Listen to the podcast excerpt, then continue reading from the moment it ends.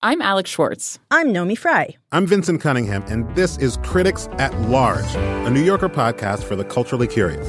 Each week, we're going to talk about a big idea that's showing up across the cultural landscape, and we'll trace it through all the mediums we love books, movies, television, music, art. And I always want to talk about celebrity gossip, too. Of course. We hope you'll join us for new episodes each Thursday. Follow Critics at Large today, wherever you get podcasts.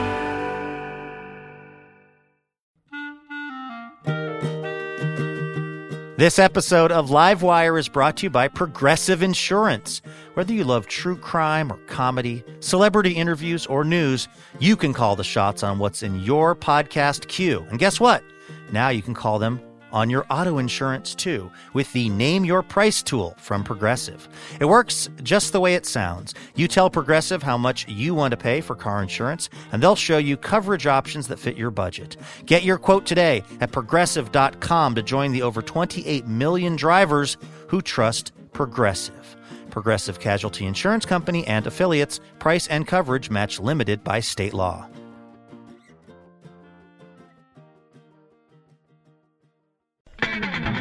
Welcome to Livewire Radio.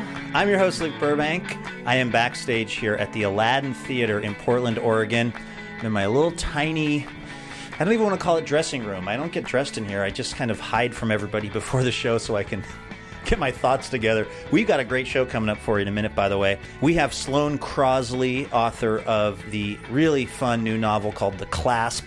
Uh, we've also got Laura Gibson here to play some music, and we've got Jesse Eisenberg. Jesse, who you may know from films, he also writes plays, and he's got a new book out called Bream Gives Me Hiccups. Now, I had talked to a friend who knew Jesse Eisenberg years ago, and I had been bugging him by email trying to get him on the show, and I had hoped he had forgotten about it. But I just met him a minute ago, and he said, Oh, you're the guy who's been emailing me. So I guess we're going to see how this goes. It all gets started right now. From PRI, Public Radio International, it's Live Recording in front of a live audience at the Aladdin Theater in Portland, Oregon. It's a special word stock edition of Livewire with actor and author Jesse Eisenberg, writer Sloane Crosley, and music from Laura Gibson and our amazing house band. And now, the host of Livewire, he's considering a new career as the sassy one on The View, Luke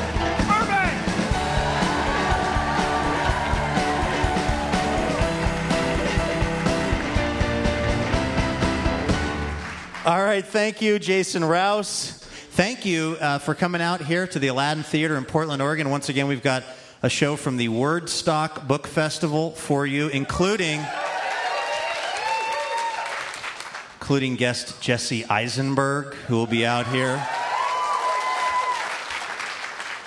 Now, a lot of people know Jesse from his uh, work in films, but he has also written a really funny new book called Bream Gives Me the Hiccups. Uh, he's here at Wordstock talking about that. And uh, we thought, in honor of, of Jesse kind of expanding his uh, creative wings that way, that we would make the theme for this hour changing lanes, right? Like, you know, when you sort of mix things up. I have been, uh, things in my life have been mixed up a bit lately. My wife and I, we moved. You don't know how that statement was going to end, and you just cheered. Things have been mixed up for me. My wife and I, woo, are not doing great at all. My wife and I uh, moved to a new town a couple of. Uh, some people are just cheering that someone agreed to marry me, and I, I do appreciate that. Um, my wife and I moved to a, a new town a couple of months ago, and I do not know where anything is, and so I've set about a plan trying to kind of map things out by walking our dog on these super long walks every day, and so we go down these like forest trails and we look at all the different houses in the neighborhoods and we find all of the bars that will let you bring a dog inside. And we're sort of getting the lay of the land. And our dog is a two-year-old yellow lab named rudy.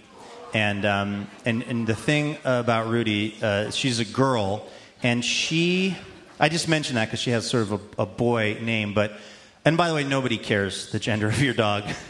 Just me included like I'm always correcting people, and they're totally unimpressed with the fact that they were thinking it was a boy, but actually it's a girl. The thing about Rudy, our dog, is that she loses her mind with joy every time we encounter another dog on the walk. It is like she was in a dog version of that Matt Damon movie, The Martian, and she has just returned to Earth and is seeing her kind for the first time in years. Except this happens like 50 times every walk, and she's equally excited with each encounter. So basically, we go on a walk, we go about two feet, and she stops either because she's seen another dog or because maybe there was a Native American tribe in this part of the woods and they had a dog that peed on a fern like 300 years ago. And she is going to get to the bottom of that situation. So on Thursday of this week, Rudy and I were walking and we got to this little gravel trail that we always take and she just stopped. She didn't want to go down it. And it was weird because there wasn't anything different she just didn't feel right about it. And so what we had to do is we had to walk like a block out of our way and go onto the trail at a different point that didn't make her feel uncomfortable for some reason. And we did our walk and we had a fun time. And I was thinking about it later and I thought, if that was my wife or my kid who didn't want to go down that trail, I would be so mad. I would have been angry for the entire walk at them because I had to go a block out of my way. And I definitely would have brought it up later in an argument. like, oh, yeah, I would fill the dishwasher more if I wasn't so busy taking the long way to the gravel trail like we always have to do.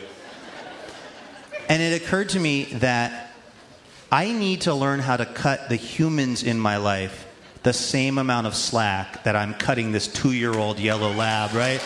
Like, because the humans in my life also get excited about things that I don't care about. That's fine. Sometimes they want to take their own route to things. That's also fine. Sometimes they want to smell pee on a fern. That's where the analogy starts to break down a little bit. Point is, I realized I got to start working on this. I got to be more okay with the humans in my life being who they are. So I'm going to start that right after this show because we have some very specific plans for these guests. And if those plans get messed with, I'm going to be super mad. But right after that, I'm going to start being a better human. Speaking of our guests, let's get the first one out here. We're talking about changing lanes, and our first guest did exactly that with her new novel, The Clasp. Sloane Crosley's first two books, I was told there'd be cake and How Did You Get This Number, were collections of essays based on her real life. Now she's switched to fiction and created what the New York Times calls a shrewd exploration of the modern day late quarter life crisis. So that's a thing now. Please welcome Sloane Crosley to Livewire.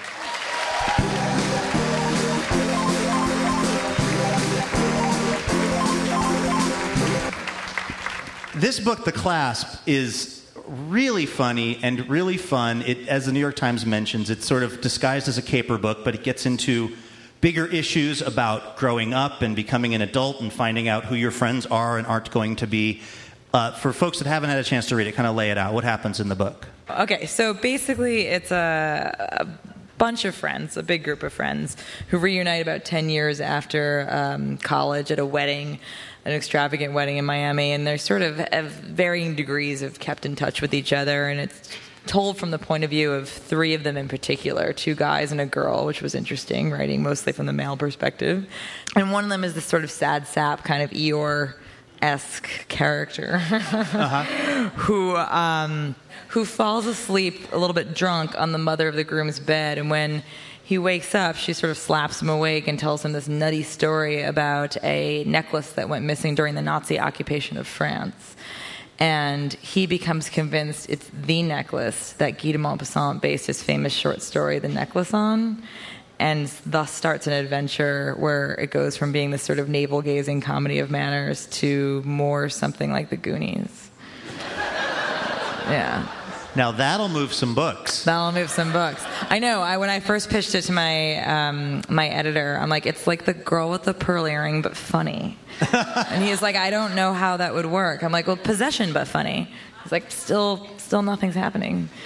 I think, I think I saw on an interview that, that you did where you talked about you actually wrote a novel right when you got out of college, but it was sort of terrible because you were too attached to the plot or something? Yeah. What does that mean? Well, it means that I wrote it as a novella for my senior thesis, and then I thought, well, I'm just going to blow this up, like inject it the way some people do with their lips, with so Because that always ends so well. Well, I'm trying to make it sound as unappealing as it actually is.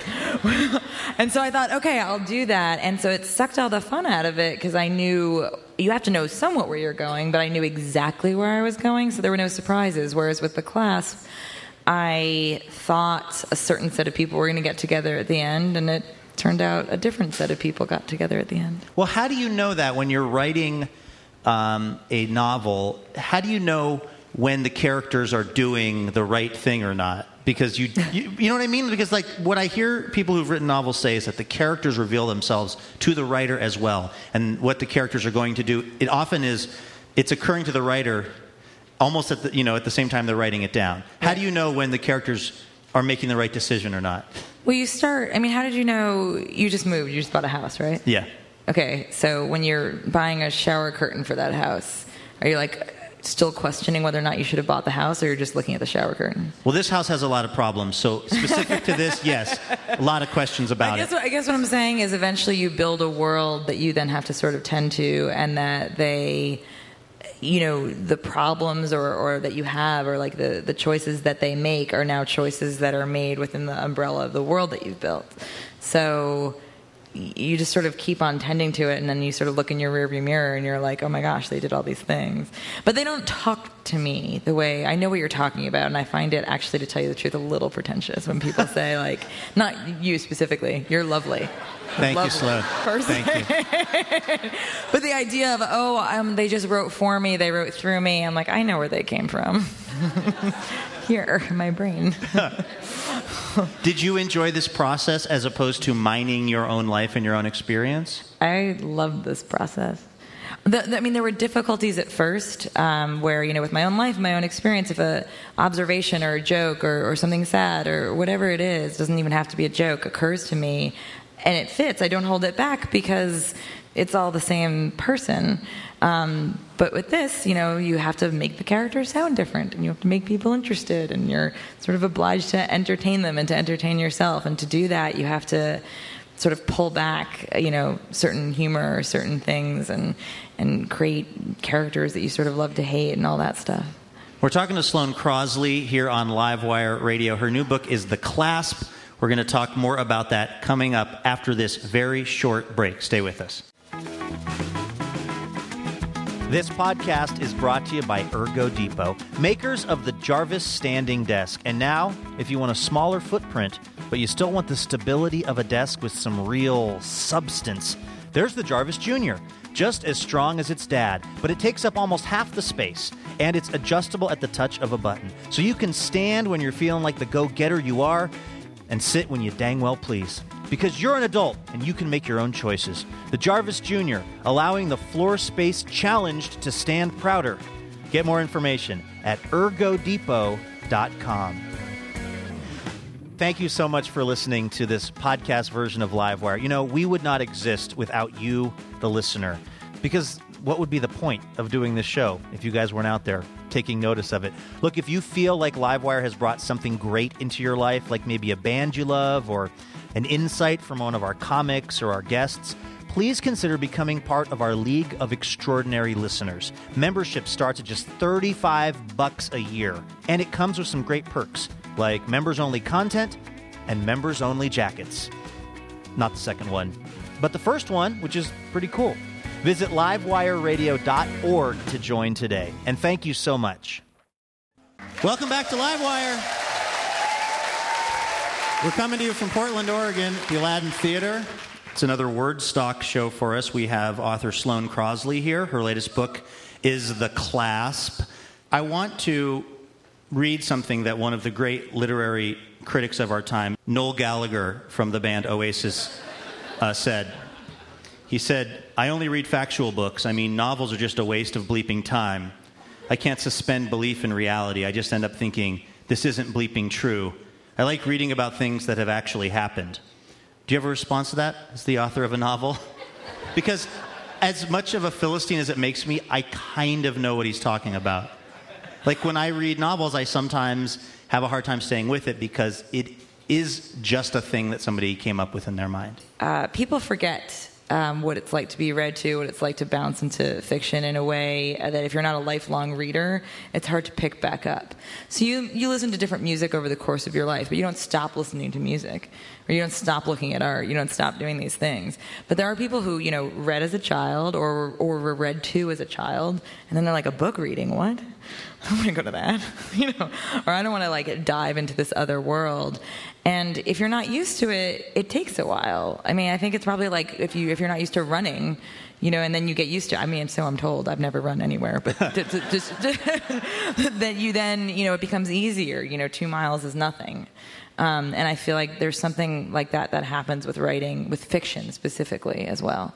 You worked in the publishing industry for a good while, as I mentioned earlier. Has that informed how you behave as a writer? Because you used to have to manage writers, basically? I mean, I'm not drooling on this microphone, but, but yeah, I mean, it's informed a little bit. Um, I've tried to not let it inform me too much. Um, because then you become too self-conscious of sort of what the world thinks or the impression you're giving off, and it doesn't really matter. so really, yeah. But was it weird, like when you were both working in the industry and you had a project? I guess at that point it was probably I was told there'd be cake, and you're like saying, "Hey, I know that I'm helping the writers here, but I'm also a writer, and hey, I have this project." Did you feel like the waiter sliding the screenplay No. under the bathroom door to Robert De Niro? I didn't the first, but the um, I will tell you that it was a little bit strange because I took all my vacation to write and uh, go on book tour and things of this nature. So that was a little bit strange, and to to call up. You know, uh, a newspaper that will remain, remain nameless and say, you know, will you cover this book? And have them say, well, we have one slot, yours or the other one. And I'm like, oh, cool. So it's like a little Sophie's Choice every morning. That's awesome. Right. Either the book you wrote or the book you're signed. Yeah, getting this paid is not to what help I promote. signed up for. And I'm like, you know, I'm calling from a random house phone. This is awkward for everyone. But I just, um, so eventually it got it got to be too much. But I love my job. Uh, you were outed this week, or maybe you outed yourself in the in the New York Times as Skye Chatham, co-author of a hit book that came out in April called "Read Bottom Up," which you secretly co-authored. Yeah. Why the secrecy? Oh, I think you're missing the best part too. I did it under my porn star name. Oh, right, right. Yeah, that's uh, Sky was. Sky was my first my first pet, and Chatham was the street I grew up on. That's a good one. Skye Chatham. This is a world famous algorithm that everybody knows. But yeah, um, I did it because it was. Uh, I grew up on a numbered street, so like I was always left out. are left you a out. New York City child? No, no, I, I just from the bad part of Seattle. Oh. so I would have been uh, Goldie 77th. See, actually, I guess that could kind of work. that's, not so- bad. Yeah, sorry. Yeah, a couple number blocks down, and you'd really hit the jackpot. Yeah, right. um, but yeah. Um, I did it because Read Bottom Up is a, a novel. It's a, a sort of comedy that only takes place. Uh, it's told over the course of emails between two friends, and their couple, uh, their relationship falls apart over the course of about eight months as they're getting bad advice from their respective friends. So it's like a which way book of a relationship. It's sort of torture but fun. Um, but and so it's very very girly. Whereas this book, you know, it's a comedy and You're talking about the Clasp Yes, now. I'm sorry. Yes, and it's it's funny, but it's really about this group of friends, this time period in life. It has historical research, and I just I didn't want anything distracting from it, and then I just sort of realized that again I was worried too much, and it doesn't matter. Now, did you ever have occasion to overhear a conversation about the book that you had secretly written or about Skye Chatham? Like, with people not realizing that that was you, where they're like, oh, that book is such a piece of. Well, I. Sh- And then you were like, interesting. I've never had that, but I did have once someone reading I was told there'd be cake on the subway. They did the thing, it was an actual book where the girl was reading it, sitting across from me, and I was like, this is so great. Um, and then she did that thing where she sort of flipped the binding to see how much farther she had to go. Oh. Do you know? And sort of rolled her eyes, and she's like, oh my God. And kept, kept reading it. And I thought, do I trip her as anyone would? Or do you just quietly slip her 1495? whatever the cover price Here was. you go. I'm sorry. Well, you're having all the success. I'm glad the people on the subway are keeping you humble. Sloane Crosley. the book is The Thank Clasp. Go check it out. It's really great. Thanks for coming on. Thank you for having me.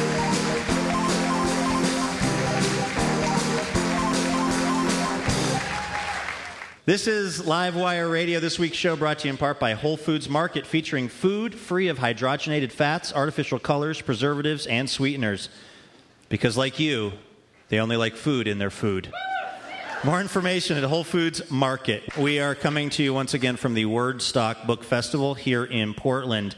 And um, because we've got a beautiful, attractive, hyper literate audience here at the Aladdin Theater, uh, we decided these are memoir worthy people. And so we asked them what the title of their autobiography might be if they wrote one. They have submitted them. I have a stack of them in front of me. And I'm really rethinking my initial opinion of this crowd. Um, uh, Stephanie's book would be called It Only Looks Like I'm Constantly Drinking. Uh, listener Helen, yes, Netflix, I am still watching. Somebody pray for Helen. And um, Mary's memoir would be called Mary C. Matthews. The C stands for lesbian. so those are some of the memoirs from our crowd right here at the Aladdin Theater. Hey, if uh, like me you love tiny desk concerts, you can thank our next guest, Laura Gibson, for that because it was her voice that inspired NPR to start them. Laura's produced four solo records and was called Violently Adorable by John Oliver. Please welcome Portland's own Laura Gibson to Livewire.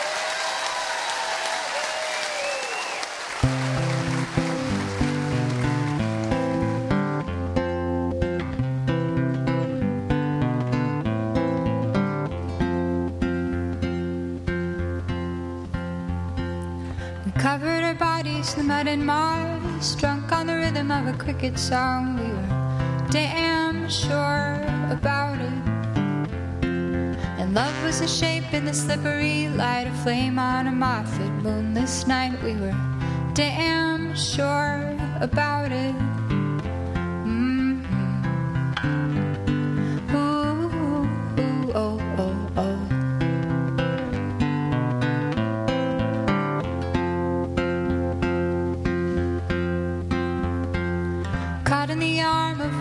Storm, rain on cloth on muscle on bone. We were damn sure about it. And love was a half-blurred poem you wrote, the creak and the moan of a hardwood floor. We were damn sure about it.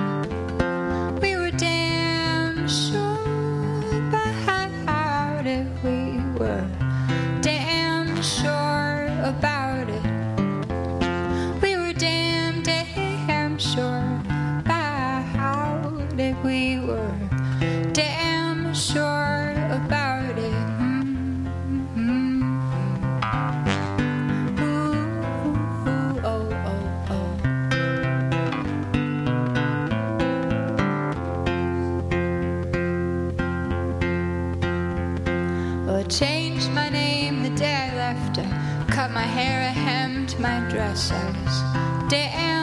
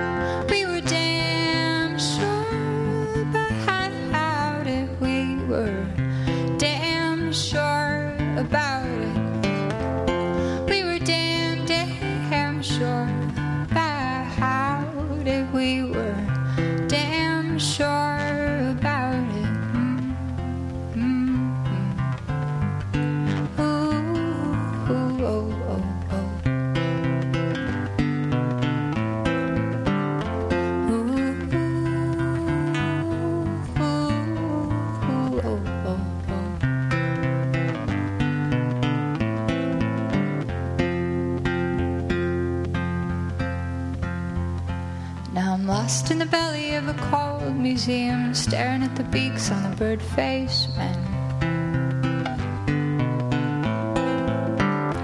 Now you're sitting in the kitchen with someone else, stacking up peels of your clementine.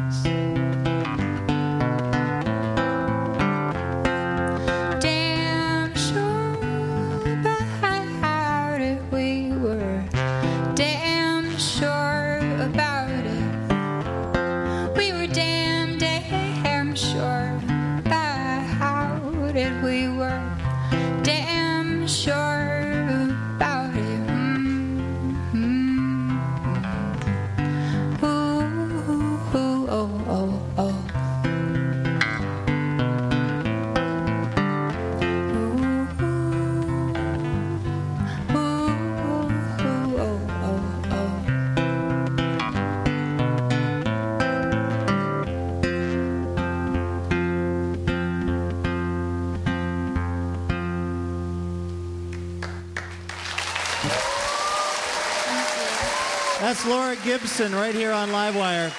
Hey, Laura.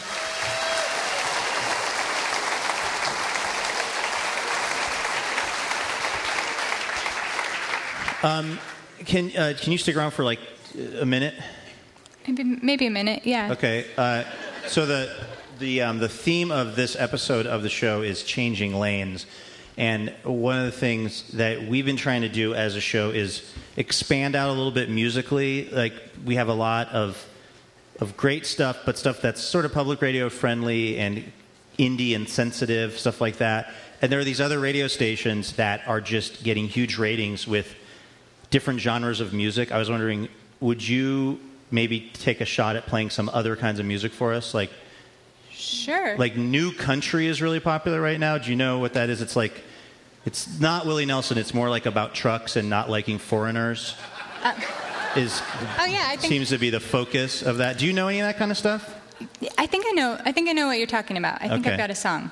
Okay, thank you. I really appreciate it. Sounds good so far. At that honky tonk, badonka donk. Keeping perfect rhythm make you wanna swing along. It's like it's going on like Donkey Kong. And ooh, we shut my mouth, clap your grandma. It ought to be a law. Get the sheriff on the phone. Lord have mercy, how'd she even get them bridges on? That honky tonk, badonka donk. Uh, that was.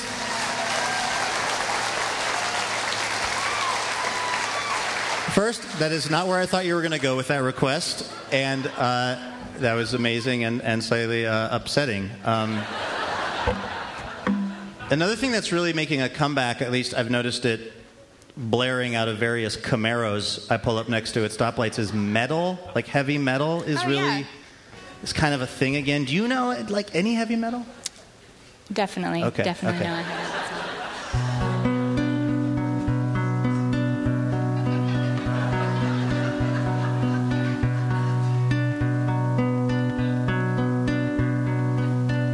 Say your prayers, little one. Don't you forget, my son, to include everyone. Tuck you in, warm with things, keep you safe from sin till the Sandman comes. Hey, Laura. Laura, Yeah. that's kind of sounds like a lullaby. I don't think that's. It's not really what Metallica sounds like. Well, I'm not done yet. Oh, my bad. My- Sleep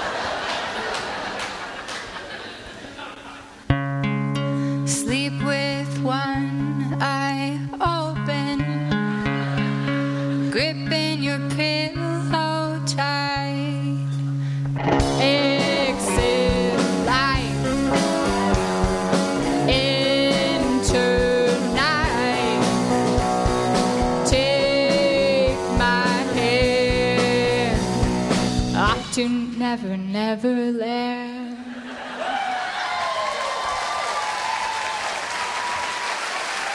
That was good. Got a little. Could hear the Laura Gibson trademark sound creeping in at the end, but it got pretty, it got pretty metal there for a minute. Um, well, okay, new country metal. I think the only one that we, we still haven't addressed, and which would really help because this is huge here in Portland, is R and B. Do you know any R and B at all? Know a few. Um, Okay, I, try this one. all right. No, I don't want your number. No, I'm gonna give you mine. No, I don't wanna meet you nowhere. No, don't want none of your time. No, I don't want no scrub. A scrub is a guy who can't get no love from me. Hanging out the passenger side of his best friend's ride,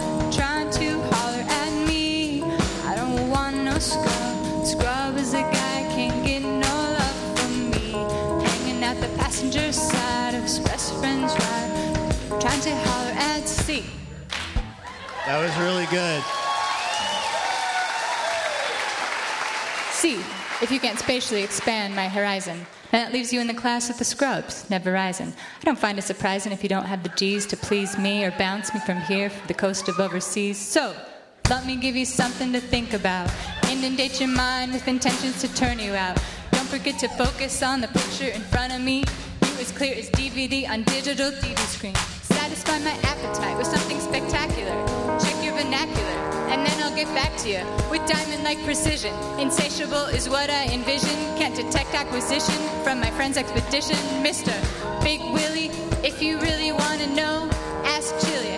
Could I be your silly hoe? Not really. T-Boz and all my senoritas are stepping on your filas, but you don't hear me, no.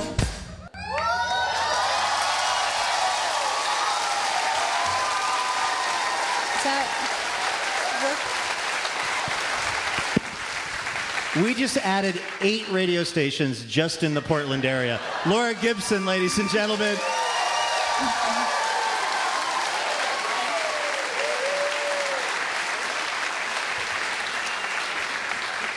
We're all about changing lanes, you guys. Hey, you're listening to Livewire. If you like what you are hearing, maybe you should subscribe to our podcast. All it takes is a click, and you can take us to the gym. Uh, you can take us to the grocery store. You can take us to that assignation at the I 5 Howard Johnson's with the barista you met on Tinder with the weird eye thing. We don't judge. You do you. Hashtag YOLO and all of the things the kids are saying. Visit livewireradio.org for more information. All right. In addition to serving as uh, Hollywood's go to for charming nerds in such blockbusters as Zombieland and The Social Network, Jesse Eisenberg has also published three plays, multiple New Yorker pieces, and has now released a book of short stories titled Bream Gives Me Hiccups, which explores everything from the life of a nine year old child of divorce and the meals his unstable mother subjects him to, to the impact of one's older sister studying the Bosnian genocide and what that might do to your dating life. Please welcome Jesse Eisenberg to Livewire.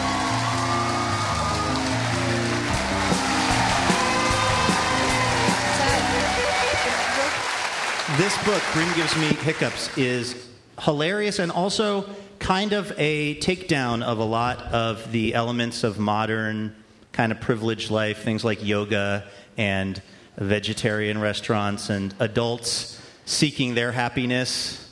Uh, you know, maybe when they should be thinking about the happiness of kids. Were, did you set out to address that, or is that just kind of what happened when you started writing?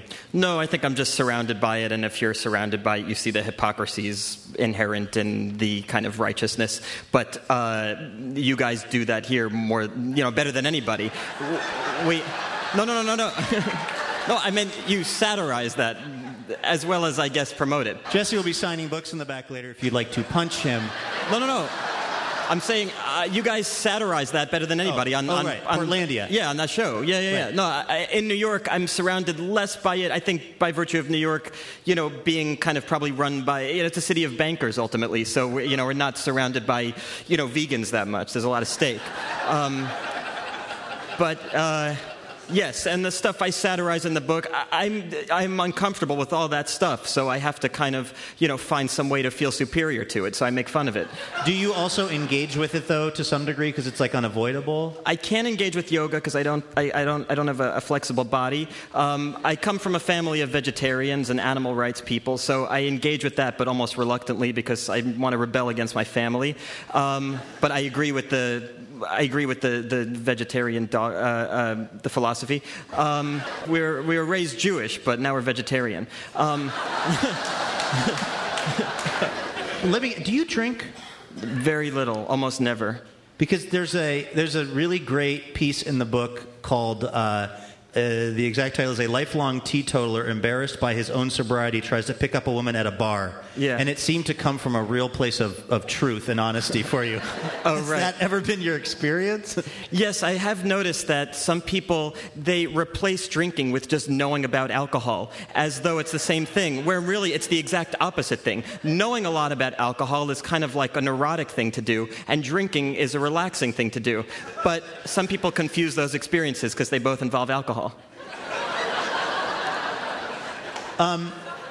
There, there's a line in the book which, now having met you and talked to you even out here, I feel that this question does not necessarily need to be asked. But the line in the book that stood out to me uh, was uh, that night. I'm paraphrasing here, but it was something to the effect of uh, nighttime can be really scary if you're worried about something. Are you a generally worried person? I mean, I wasn't until you uh, said that I didn't have to ask you this That was a kind of mean Um, way to preface that, yeah. and I apologize. Yeah, I was feeling fine, and Because then you might not be. You play, you, you tend to play characters in films who seem to be anxious, but that doesn't mean you're an anxious person. I don't know what's you. Did they ever ask the Marlon Brando if he was in the mafia? No, we're doing a great art. We don't, you know, I'm not like that at all. All right. I had to ask. Yeah. Uh, we're talking to Jesse Eisenberg. His new book is Bream Gives Me Hiccups. Yeah. You write about your family in the book. Yeah. Uh, and uh, they, they seem to be a lot to take based on their, the way that they're portrayed in the book. Is that how they really are? No, they're, they're normal, but, you know, um, it's not really funny to write about people who are normal. So I kind of like take little things about them, like my dad judging, uh, you know, me taking antidepressants, and I turn him into this kind of like, you know, horribly suburban, judgmental guy who's never heard of an antidepressant and is disgusted with his son for taking it. Um, and my mother, I turn into kind of like, yes, an overbearing woman at times. But, you know, this is like a kind of trope in humor, I think, that people have been doing forever. Um, maybe since either the beginning of Mothers or the beginning of humor. Well, but then the, your family sees the book, they read the book, and they realize that, again, the line is blurry of what is Jesse Eisenberg's actual life and what is Jesse Eisenberg humorist. Like, is your sister mad that she comes off as insufferable in the book? you should meet her in person. I've made her better. Um, um, no, you know.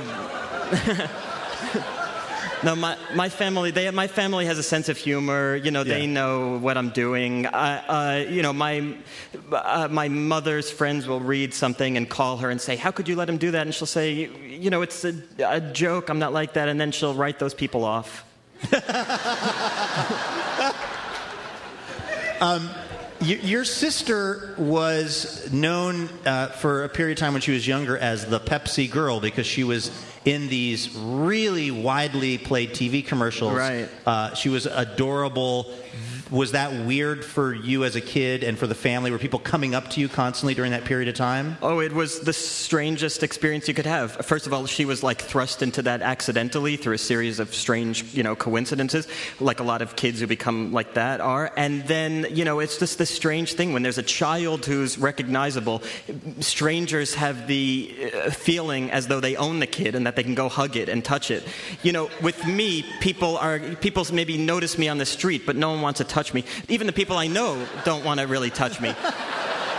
Um, but uh, but for some reason, a cute kid, they feel like the world owns owns her. Now she's like a really smart, normal kid, which is like a great miracle. What was it like for you when you were, uh, you know, I, I think a lot of people became aware of you in the movie Roger Dodger. uh, which uh, that character seemed to have a lot of similarities to you in terms of being hyperverbal and sort of. Was it weird for you to suddenly be a person who was in the movies and who also people were recognizing?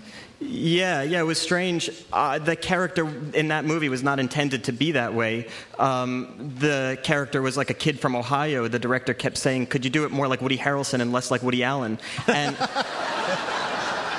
and I said, "No, watch." And um, did you really? Did you seriously have a, that amount of self-possession at that age to realize this is a more interesting character if I play it like uh, sort of Jesse Eisenberg as opposed to m- trying to meld yourself into the pre-existing notion of the character? Yes, I had an understanding of what the kind of tone of the piece was, and I have a I enjoy working with like another uh, man in in movies where there's like a kind of very clear uh, where there's like a clear relationship, you know, and um, so I have a good sense of where I can fit in, whether I have to be the alpha or the not alpha beta. I have a good sense of how to do those things and where I could fit into it, and that was a good example of that. Um, um, you write in the book about Carmelo Anthony and about sports, and I'm wondering, yeah. are you a sports fan? Yeah. But also, as a person who's clearly really bright, you must grapple with the the obvious meaninglessness of sports, and yet how much we sports fans feel it. Well, wait, there's meaninglessness in everything if you decide it's meaningless.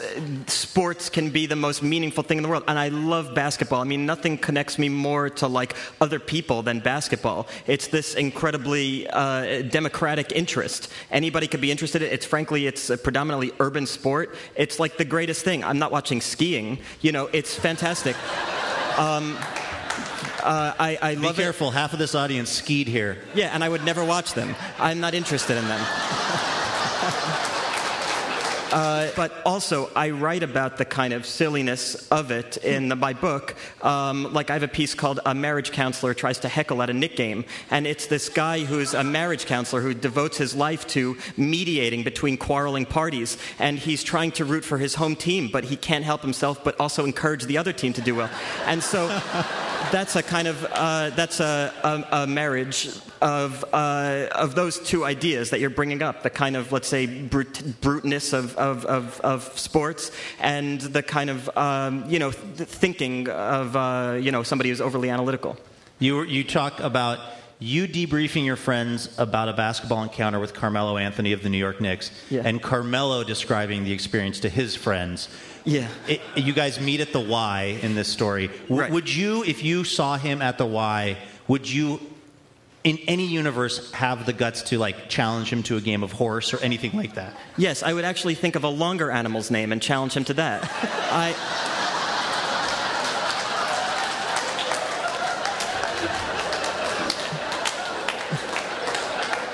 because because I would not expect to win, nor would I feel bad if I lost, and I would like to play basketball with him. And my friend um, ran into Chris Webber at a gym, um, and he has still uh, he still talks about that. Now, Carmelo Anthony is even more famous than Chris Webber, and I'm more famous than my friend, and so my story, yeah, my story w- would be better.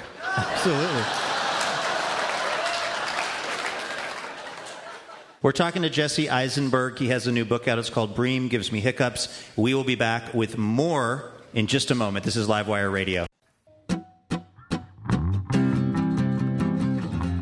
Hey, do you live in Portland or are you traveling our way and you want to find some totally unboring ways to spend your weekend?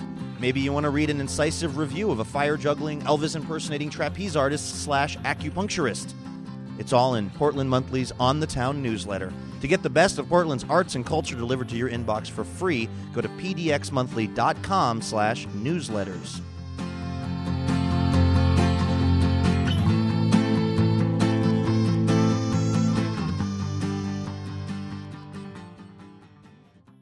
Welcome back to Livewire from Portland, Oregon and PRI, Public Radio International. My name is Luke Burbank. It's our Wordstock show, and we have Jesse Eisenberg here. He is the author of Bream Gives Me Hiccups and also is known for his work in film. I read that you are going to play Lex Luthor in an upcoming Superman film. Yeah. How, how do they call you and say, you'd be great for a sociopathic supervillain? Yes, once again, I'm acting. I don't know how I can further impress this upon you. I'm. My, my, my question is Yeah.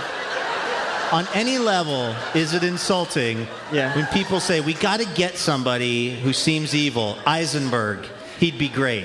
No, because you know I um, no because it's like a that's what makes it challenging. Like I think they say you know we know he's so nice, but wouldn't it be interesting if, if this guy we all agree upon being nice plays this other role?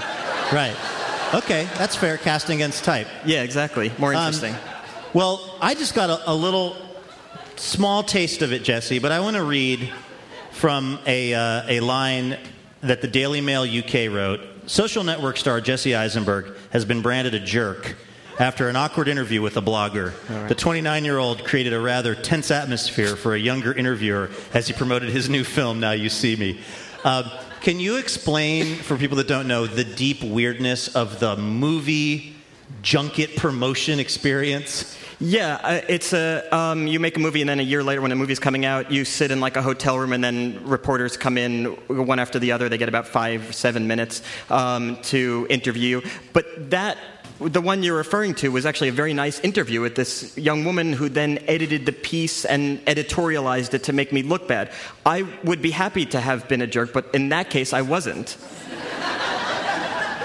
Do you wish you could not do those junket interviews if it were if it were possible? Because the sense I get is it's very tiring on the performers. Uh, it's it, the reporters are they've all been flown in from somewhere and they're trying to really make an impression in three minutes. Right. It just seems like a recipe for disaster. No, I don't mind it. I feel so fortunate to like be in the movie and then get to do that. You know, they say like, oh, they pay the actors to do the press and the you do the movie for free, and th- there's some truth to that. The movie's so much fun. I can't believe I get to do it as a profession. It's like the great. I'm the luckiest person in the world. And then so if that's like the kind of price to pay, then I'm even further the luckiest person in the world because what a great price. Jesse, I have, um, I have some bad news. This has been a great interview, but we are going to be forced to edit it into such a fashion that you sound like a jerk. We got to get the clicks. We got to get the clicks. I'm sorry. Jesse Eisenberg, ladies and gentlemen. The book is Bream Gives Me Hiccups.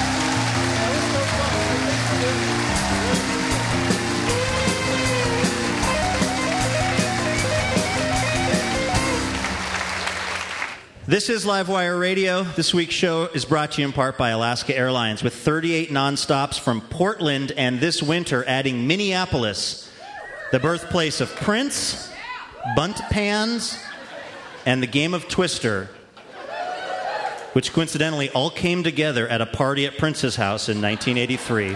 Alaska Airlines keeping you connected nonstop. More information at alaskaair.com.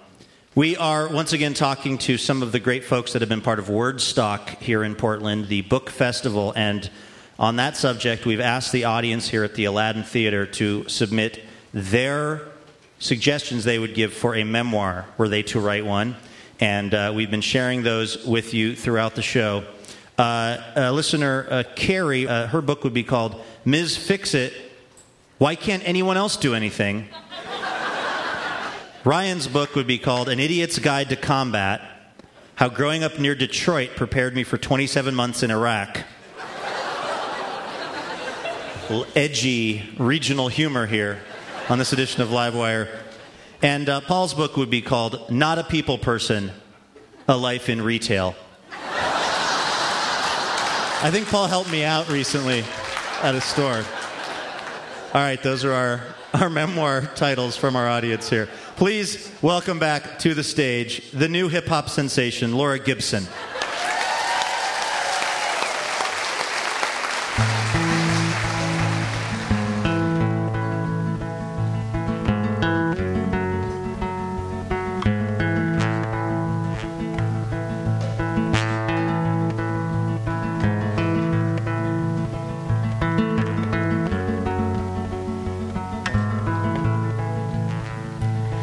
Is not an escape. But I don't know how to hold someone without losing my grip. You'll say I was bound to leave since I first stepped across your borders, since I crawled into your skin. Thought I heard you whisper in the dark that you knew where the light would be. Thought I saw your shape against the black. Thought I felt you moving beside me. We are not alone, and we are more alone than we've ever. So hurry up and lose me, hurry up and find me again.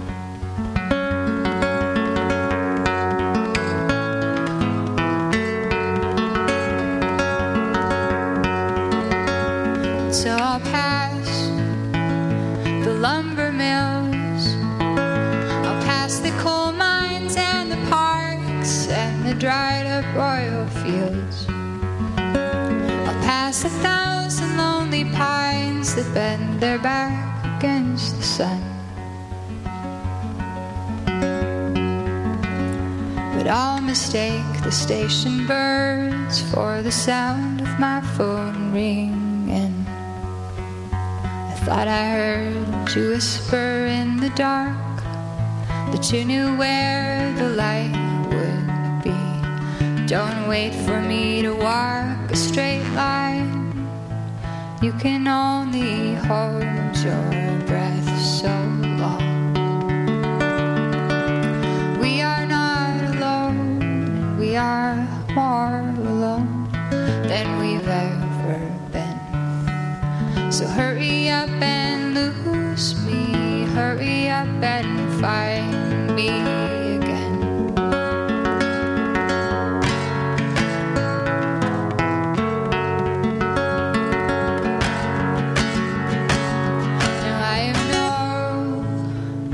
no bound to you than when I crossed into your silence, when I held your solitude.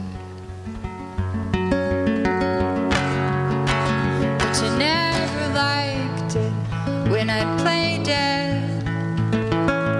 And you wondered why my love songs were always the grieving kind.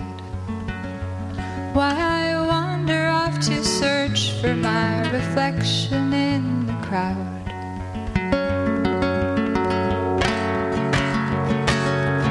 Oh, forget I said love. And also don't forget I said love.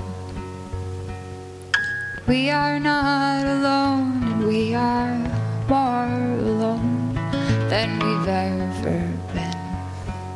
So hurry up and lose me, hurry up and find me again.